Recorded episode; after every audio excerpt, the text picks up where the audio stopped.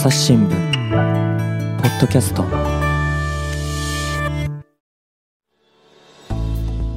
朝日新聞の木田光です、えー、今日のテーマは性犯罪をめぐる刑法の改正です、えー、性被害を告発する MeToo の流れで少しずつ社会が変わってきたとはいええー、まだまだ声を上げづらいとも指摘されています。えー、本日はお二人をお招きして改正のポイントと課題をお伺いできたらと思っています。えー、まずは性暴力を長年取材されてきた大久保真紀編集員です。よろしくお願いします。よろしくお願いします。大久保さんは、えー、長年この問題取材されてきましたけど、あの経歴も簡単にお伺いできますか？社会部記者を長年やっていまして、はい、まあ、20年ぐらい前に20年以上前ですかねからあの虐待の問題を取材をしてきている中で、はい、性的虐待重要だということで取材をしました。しかし20年前はまだまだ私の力もなく、まあ、社会的にも、まあ、受け入れがなかなかできなかったっていうこともあってうん、まあ、ずっとできないでいたんですが、はいえっ、と、2年、あ、ごめんなさい、3年前ですね。3年前の2019年の10月12月から、子供への性暴力というシリーズを仲間の記者たちとやっています。現在第第7部まで行きまして、今第8部を準備中というような感じです。あのただ性暴力だけを取材してるわけではなくて、はい、あのいろんな取材をしている中のあの一つのテーマとしてやらせていただいています。はい、今日この連載のこともお伺いできたらと思います。よろしくお願いします。はい、よろしくお願いいたします。えー、そして社会部の田内康介記者です。よろしくお願いします。よろしくお願いします。えー、社会部で今ご担当はどちらをされてますか？今担当は法務省を担当しております。はい。で今日はお二人と、えー、お届けしていくんですけども、まずはですね、えー、今日まあちょっとこのお話テーマが性暴力っていうことでお聞きになりながらちょっと辛い経験とか思い出す方もいるいらっしゃるかもしれませんので、あの、もし辛くなったらまあ再生を止めていただきながらちょっと安心できる環境で聞いていただけたらなと思ってます。でまずは、えー、大久保さんに基本のことからお伺いしたいんですけども、えー、性暴力の被害を訴えられる人っていうのがまだまだ少なくって、えー、泣き寝入りする人も多いと言われてますけども、えー、その背景にはどんな課題があると思われますか？はい、まあ、性暴力はですね、まあ、まず、まあ、小さ子供の頃ですと被害をまあ被害として認識できないっていうことが多いですね。そしてまたその被害と認識するまでにすごく時間がかかります。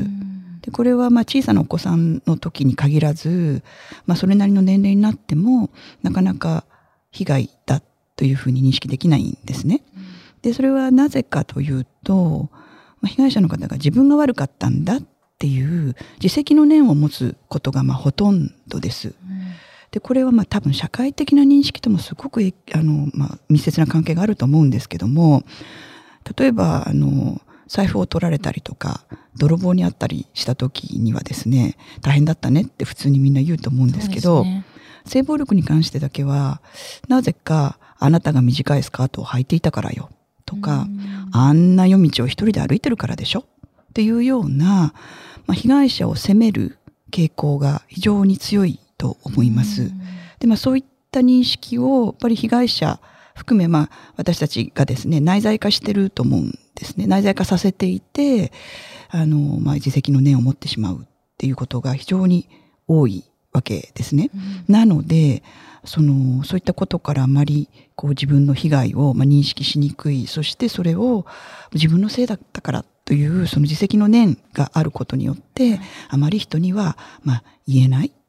で、あとやっぱり恥ずかしいこととか、うん、まあ、汚れちゃったとかそういう認識を社会としても持っているので、まあ、タブー視されてきた面がすごくあるんですよね。でなんですがこう性被害の影響ってものすごく大きい、その人生を、まあ、時には壊してしまう。あるいは人の命を奪ってしまうほどの影響が大きいんですけど、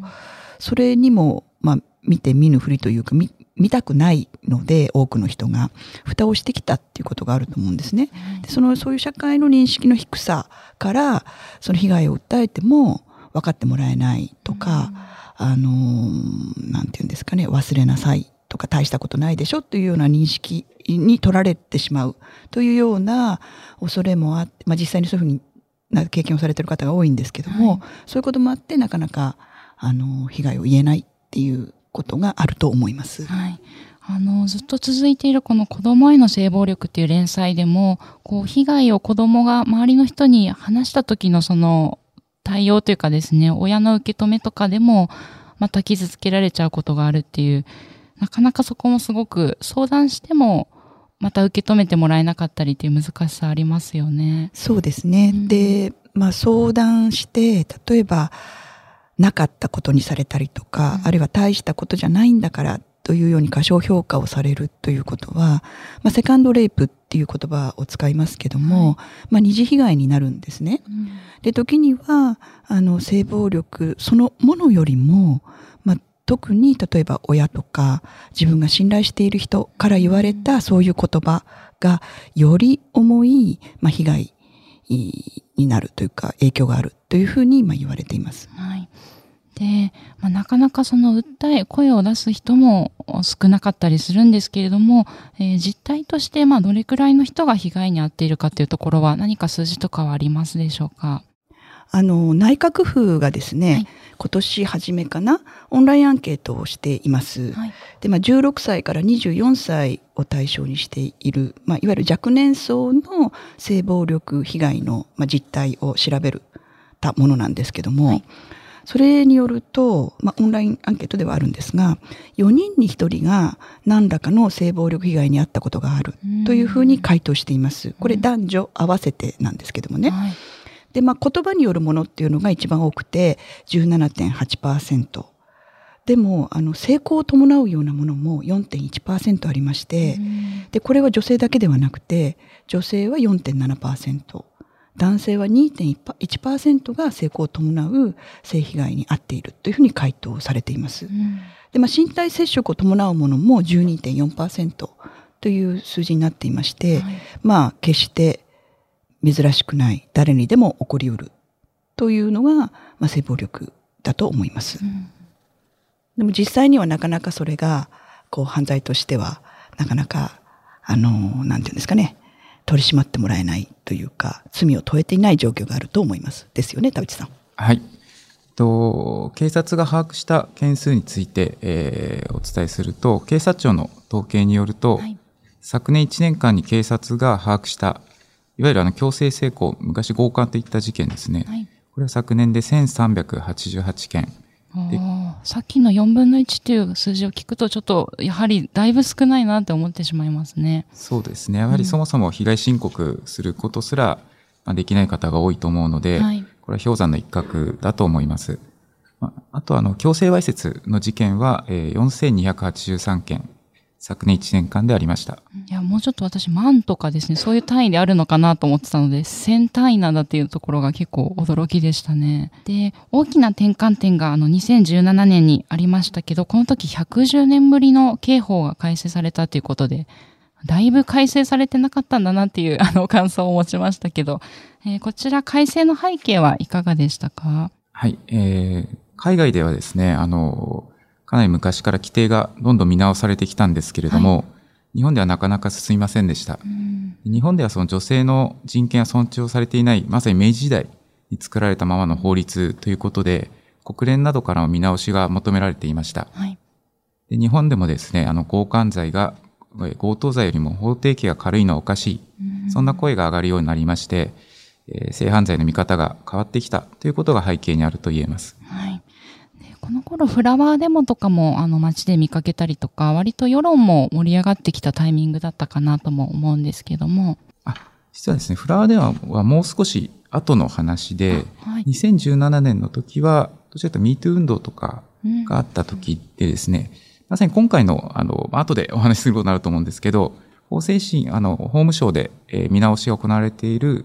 まあ、きっかけとなったのはどちらかっていうと、フラワーデモとか、そういったことが影響しています。多分110年ぶりの刑法改正については、あの、裁判員裁判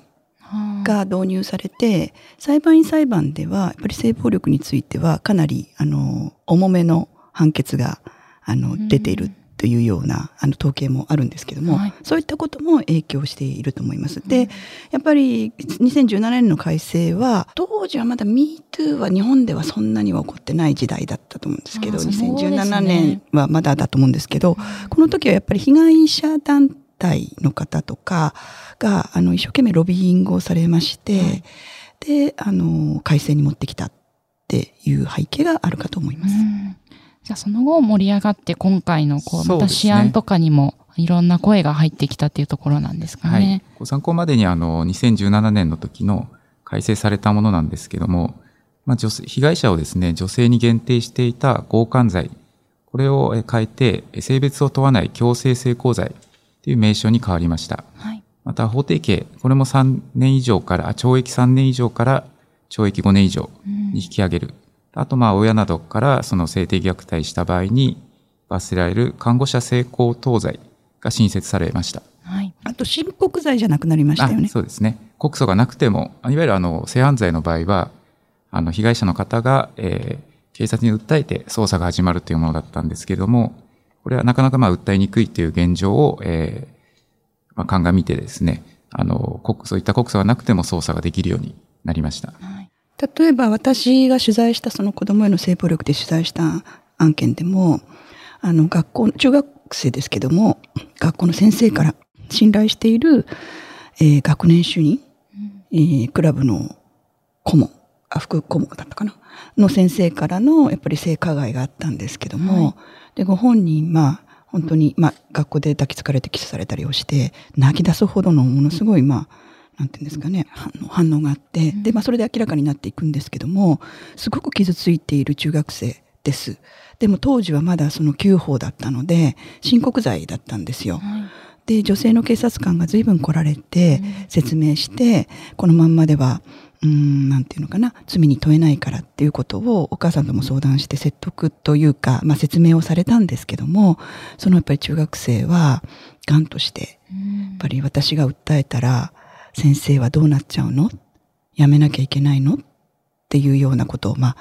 被害を受けてるにもかかわらず、やっぱりこれ、まあ、グルーミングという、後で出てくると思いますけども、あの、加害者からですね、なんていうのかな、学校の先生ですから、地位を利用して、君を、のことを思ってたとかっていう、そういうふうにこう、まあ、言いくるめているので、まあ、そういうふうに思ってしまうんですけども、そういったこともあって、彼女の場合は、あの、やっぱり刑事手続きその加害者に対してですね、はい、あの、刑事的な責任を問うことをしませんでしたっていうかできなかったんですね。で、結局、まあ学校は懲戒免職にその先生になられてますけども、はい、あの、刑事的な責任は問えないっていうような事案もかつては、あの、ありました。でこの性別を問わないっていうのも、あの、結構大きなポイントだったのかなと思うんですけど、えっと、それまでは、えー、膣に対する男性器の挿入だけだったのが、えー、肛門や口腔に男性器を挿入されたりさせられることっていうふうに広がった。これをもって性別を問わないっていうことなんですよね。はい、これはとても大きなことだと思います。うん、男性の被害者って女性よりあの社会的に見えない状況なので、はい、あのこの刑法が変わったことは大変あの男性被害者にとっては大きな意味があることです。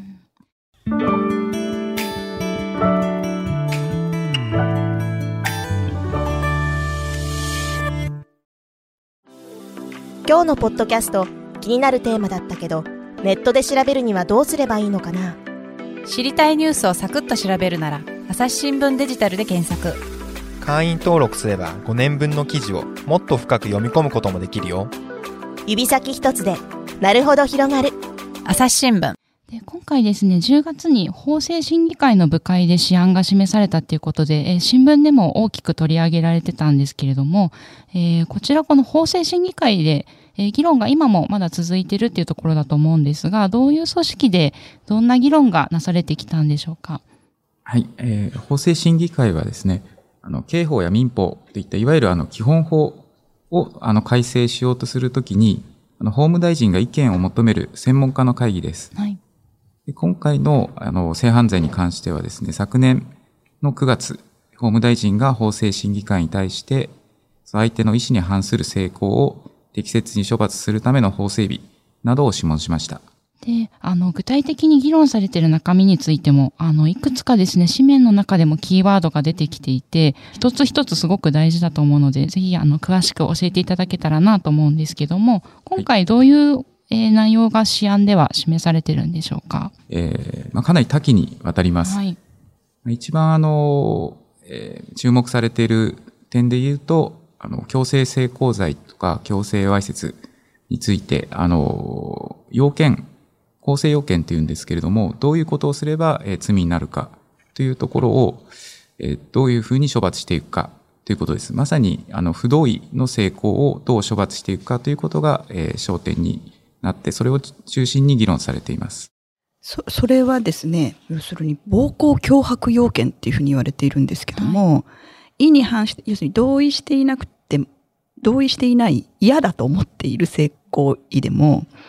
あの、暴行激しい、もう抵抗ができないほどの暴行脅迫がないと、犯罪としては成立しないっていうのが、これまでだったんですよね、田内さん。はい、そうです。この暴行脅迫要件っていうのがですね、なかなか壁になっていて、えー、実際に無罪判決が相次いだことも、今回のしあの試案の、えー、ごめんなさい、法制審で議論するきっかけになっています。ちょっとだけあの、紹介すると、はい、あの、名古屋の裁判所で審理された事件でですね、当時19歳の実の娘にあの性的暴行したとして、うん、父親が準強姦、あ、ごめんなさい、準強制性交罪に問われた事件がありました。はい、で父親はあの中学生の頃から性的虐待をしていて、裁判所は女性の同意がなかったと認めたにもかかわらず、抵抗が著しく困難な状態ではないという判断をしました。うんそれで、そこでですね、無罪判決が出たんですけれども、その後、あの、高裁、高等裁判所ですね。では、あの、逆転有罪とはなったんですけれども、こういったあの無罪判決をきっかけに、先ほどあの木田さんがおっしゃった、えー、フラワーデモ、これをきっかけにですね、フラワーデモは各地で、えー、行われることになりました。当時多分3つ出ましたよね、無罪判決が立て続けに。無罪判決は4つですね。あ、4つか、ごめんなさい。はい、で、逆転したのが3つですね。うんからなかなかこの暴行脅迫っていうのが、こう一つハードルにこれまではなっていたわけなんですよね。で、試案では、えっと、拒絶困難っていう言葉が記事の中では出ていたんですけど、この辺どんな風に変わっていきそうでしょうか？はい。えー、今回の試案ではですね、暴行脅迫以外にも、えー、虐待を受けていたとか、予想しない事態に直面させて恐怖させる、あと、経済的、社会的地位を利用する、そういったあの8つの行為を例示して、例えばですね、被害者が声を出して抵抗できない場合も含めて、拒絶することを困難にさせて、成功した人を処罰できるようにしようとしています。あの言葉としてはなんとなく拒絶困難っていうのもまたこれも、なんていうか、むず、難しそうというかですね、どこまでをこう拒絶と認めるかとか、いろいろな議論がありそうですけれども、えー、特にこう、この8つの項目っていうお話もありましたけど、これまでに比べて、あの、少しは訴えやすくなりそうっていうポイントって、どのあたりがありそうですか？そうですね。あの、やはり一つわかりやすい例を出すと、はい、やはり先ほどの名古屋の件でも、やっぱ虐待を受けていて、なかなか嫌だという意思を表明することは難しかった案件だと思います。うん、今回の試案ではですね長、長年の虐待などによって、例えば嫌だと思うことすらできない、そういう状態にしていれば処罰できるようにと、そういった具体的な例示することによって、先ほど無罪とか有罪とかですね、使用判断がばらつかないようにあの、しようというのが、えー、今回の目的の一つです。また、あの、性行動意年齢というのも、えー、引き上げられるというのも話題になってますよね。はい。ここも、あの、かなり、あの、法制審議会の部会の方でも議論になっていまして、はい、えー、結果的に試案の中では、現在はですね、あの、性行動意年齢、いわゆる性行為への同意を自分で判断できるとみなす年齢のことなんですけども、今は13歳と定められています。でこれを、えー、16歳に引き上げる。という試案の中身になっています。海外に比べてもあの低かったっていうこともよく聞いたりするんですけど、この辺の状況っていかがですか？海外より低くてですね、うん、まあ、あの、ドイツとか台湾は14歳ですし、はい、フランスやスウェーデンが15歳、カナダとかイギリス、韓国が16歳になっています。はい、で、まあ、あの、性交同意年齢っていうのが非常に、なんですかね、わかりにくいかもしれないんですけど、13歳、今、まあ13歳未満ですね。はい、で13歳未満であれば、えっ、ー、と、同意してようと、本人がうんって言おうと、あの、何しようと、その、性犯罪としてみなすというものであって、13歳以上になってしまうと、あの、今のその犯罪成立要件がかかってくるっていうことになります。それが、まあ、13歳未満だと、つまり小学生までは、あの、どんなことがあっても性犯罪になるけども、うん。あの、それ以降だと、えっ、と、暴行脅迫とか、まあ、現段階ですけどね、はい。そういった要件がかかってくるということで、あまりにも、なんていうんですか、低すぎるっていうのが、被害者、そして被害者支援をしてらっしゃる方々からはずっと言われてきたことです。う。ん。なかなか私の記憶をたどってもですね、小学校までって性教育でちゃんと性暴力について学んだ記憶がなくて、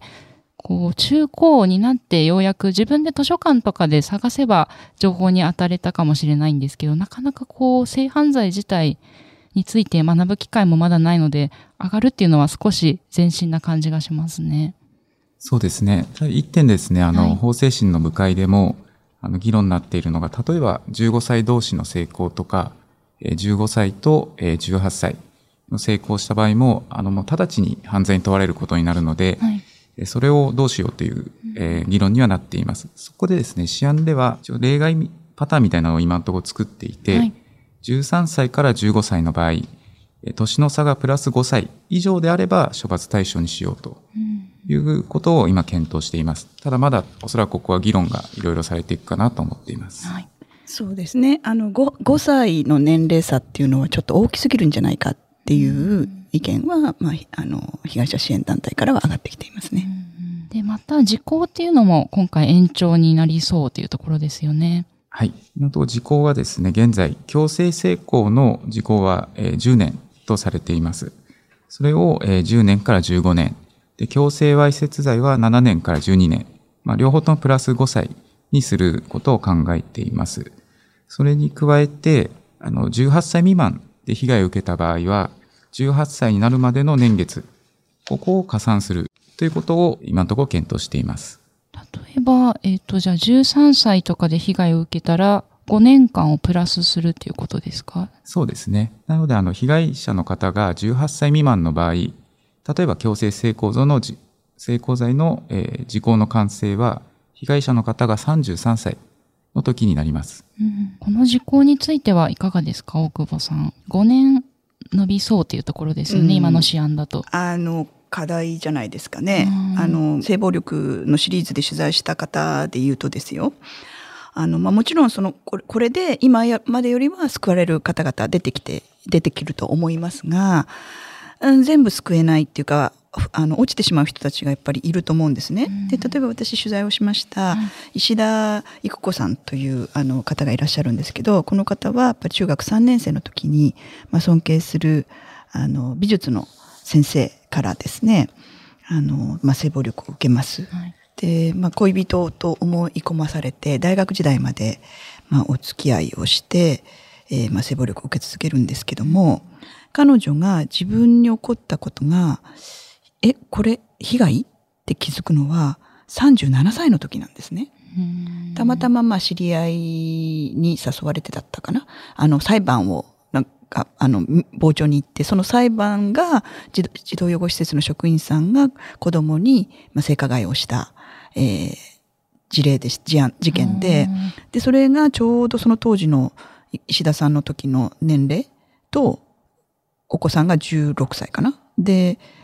加害者の職員が20代後半だった。はい。で恋愛だったというふうに、あの、法廷で述べている職員の姿を見て、あれって、そこで初めて気づいたっていうふうにおっしゃってるんですね。なので、彼女は15歳の時からですから、の被害なので、37歳というと22年かかってるんですよ。でそうすると、この改正をされたとしても、彼女の場合は、控訴の時効にかかってしまうので、刑事的な責任を問えなくなってしまうということになってしまうんですね。なかなか本当に気づくタイミングって人それぞれだと思うので、ここの数字で、まあでもどうしても法律って数字で区切らないといけないので、ここら辺の議論ってすごく難しそうですね。何年にするかっていうことは。で、今回ですね、また、あの、なんか新しい言葉も出てきまして、グルーミング罪とか、撮影罪とか、えーいうものも新設されてる、あ、されることが検討されてますよね。ははい。あのグルグルーミング罪なんですけれども、はいなかなか、えっと、聞き慣れない言葉だとは思うんですけども、どういうものかというと、あの、わいせつしようとする、えーひ人がですね、わいせつ目的を隠して、えー子供に近寄って、えー SNS で、えーやり取りを重ねるとかですね、はい。して、あの、まあ、偽りですね、偽りの嘘の信頼関係を築いて、最終的に、えーその子供に会おうとするような行為について、最近ではグルーミング、あの、毛づくろいとかよく動物で言われると思うんですけども、最近はこの、こういった行為をグルーミングと言われています。で、これはあの、まさにその子供の性被害を未然に防ぐために、あの、作られる法律と、あつあの、刑事罰と言えることはで、言うことはできると思います。はい。まあ、グルーミングって手なずけですよね。で、ですから、例えば SNS 上で、君のこと心配してるよって、なんか悩みがあるのっていうような、そういうやりとりから始まって、信頼関係を築いて、じゃあ今度会ってみようかっていうような、そういうふうに持っていく。やっぱりあの、お子さんの中には、まあ、自分の居場所がなかなかなくて、SNS で人を探している方もまあ少なくありません。でそういった中に本当に言葉巧みに。だから最初からね、エッチしようとかって言ってこないんですよ。でも、その言葉巧みに、大変なんだね、毎日、勉強頑張ってるんだねっていうような、そういうやりとりを重ねた上で、信頼させて、手なずけて、まあ、会って、性加害を加えるっていうような、あの、そういうう人たちが、あの、少なからずいるので、そういった行為を、まあ、未然に防止しようというものかと思います。そうですね。あの、この法制審の議論とかでも出てくるんですけども、はい。この善意で子供と接しようとした、接しようとした人、こういった人たちをまあ処罰する、してはならないということで、一応こういった処罰する要件として、えー面会をまあ要求する、まあ、会うために、えー手段としてですね、嘘をついたり、あの、拒まれても要求を繰り返したり、金銭、お金を渡すといった行為を、あの、構成要件に入れています。ここがまた作られると、あの、犯罪に問えるものも広がりそうですね、だいぶ。で、あと撮影罪っていうのはどんなものになりそうですか？はい。えー撮影罪は性的な部位や下着、わいせつ行為の盗撮のほか、えーわいせつなものではないと、えー誤信させて、誤って、えーあごめんなさい、えっと、まあ、誤信させて、えー性的部位を撮影するなどの行為が対象となります。これって結構あの、元パートナーとかにこう撮られたりした動画が出回ったり、こうデートレイプとかもすごく課題になって話題になってましたけど、こういう撮影罪ってこれまで問われなかったんですね。っていうのがちょっとびっくり。そうですね。ただ今回のものは、はいえーその時に撮影する時に嘘の行為、あれは誤信させてないとうんなかなか問えないっていうところがありまして、そこはちょっとあの、課題となっているのかなとは思います。ただ、盗撮行為については、あの、引っかかってくると思うんですね。あ今まで盗撮行為は、あの、なんていうんですかね、盗撮そのものは、あの、罰する法律がなかった。今まではですね、えっと、盗撮に関して言うと、都道府県ごとの迷惑防止条例で禁じられていて、地域によってかなり対応が割れています。あと、例えば飛行機内で、例えばですけど、CA さんのことを盗撮しようとか、そういった時に都道府県の条例が適用できないっていう課題もあったので、こういった刑法で新たにあの作れば、えー統一的な運用ができるということは期待されています。とても重要だと思います。あの、子供への性暴力のシリーズでも、はい。やっぱり盗撮、今もう本当に、あの、携帯？はい。みんな、誰でも持ってるじゃないですか。うんなので、その、こう、学校の中でも、例えば修学旅行に行って、取る方は悪気はないのかもしれないんですけど、まあ女子、女女子のお風呂でと取るとかですね、そういったことも発生しているので、やっぱり刑法で規定されることによって、これは、あの、あの、いけない、えいけないっていうか当然なんですけど、いけないのは当然なんですけど、はい。あの、罰せられることなんだっていうことをやっぱり社会的に周知していくっていう意味でも非常に大きいかなっていうふうに思いますね。朝日新聞ポッドキャスト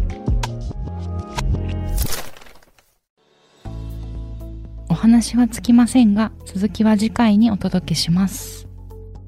はい、えー本日は大久保真紀さんと田内康介さんと、えーお届けしてきました。で、今日お話しいただいた、えー子供への性暴力っていう連載は朝日新聞デジタルでも読めるんですよね。大久保さんからあの、ここをポイントでぜひ読んでほしい。まあ全部だと思うんですけれども、ありましたらご紹介お願いします。そうですねすごくあの50今何本かな？6本6本、はい。うん並んでいるのであのまあ興味を持たれたところから読んでいただければというふうに思いますけどもあの最初は、えー本当に実名と顔を出したで被害者の方がご自分の体験とそしてその後どのように、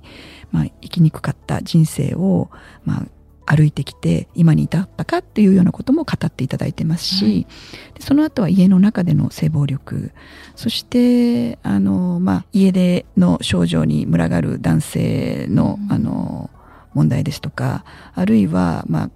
援助交際とかですねパパ活と言われている本来ならあの売買春の問題になるんですけども、うん。そういったやっぱり社会の見方が問題なんじゃないかっていうような視点でも連載書いていますし、学校の先生からの被害。そしてまた見逃してはいけないのは子ども間でもあるんですね、いじめの中でも性暴力ってあまり表に出てきませんけども非常に多いです。そういった問題いろんな角度からあの書いていますので気になるところから読んでいただければと思います。でまたあの今後近々男の子の性被害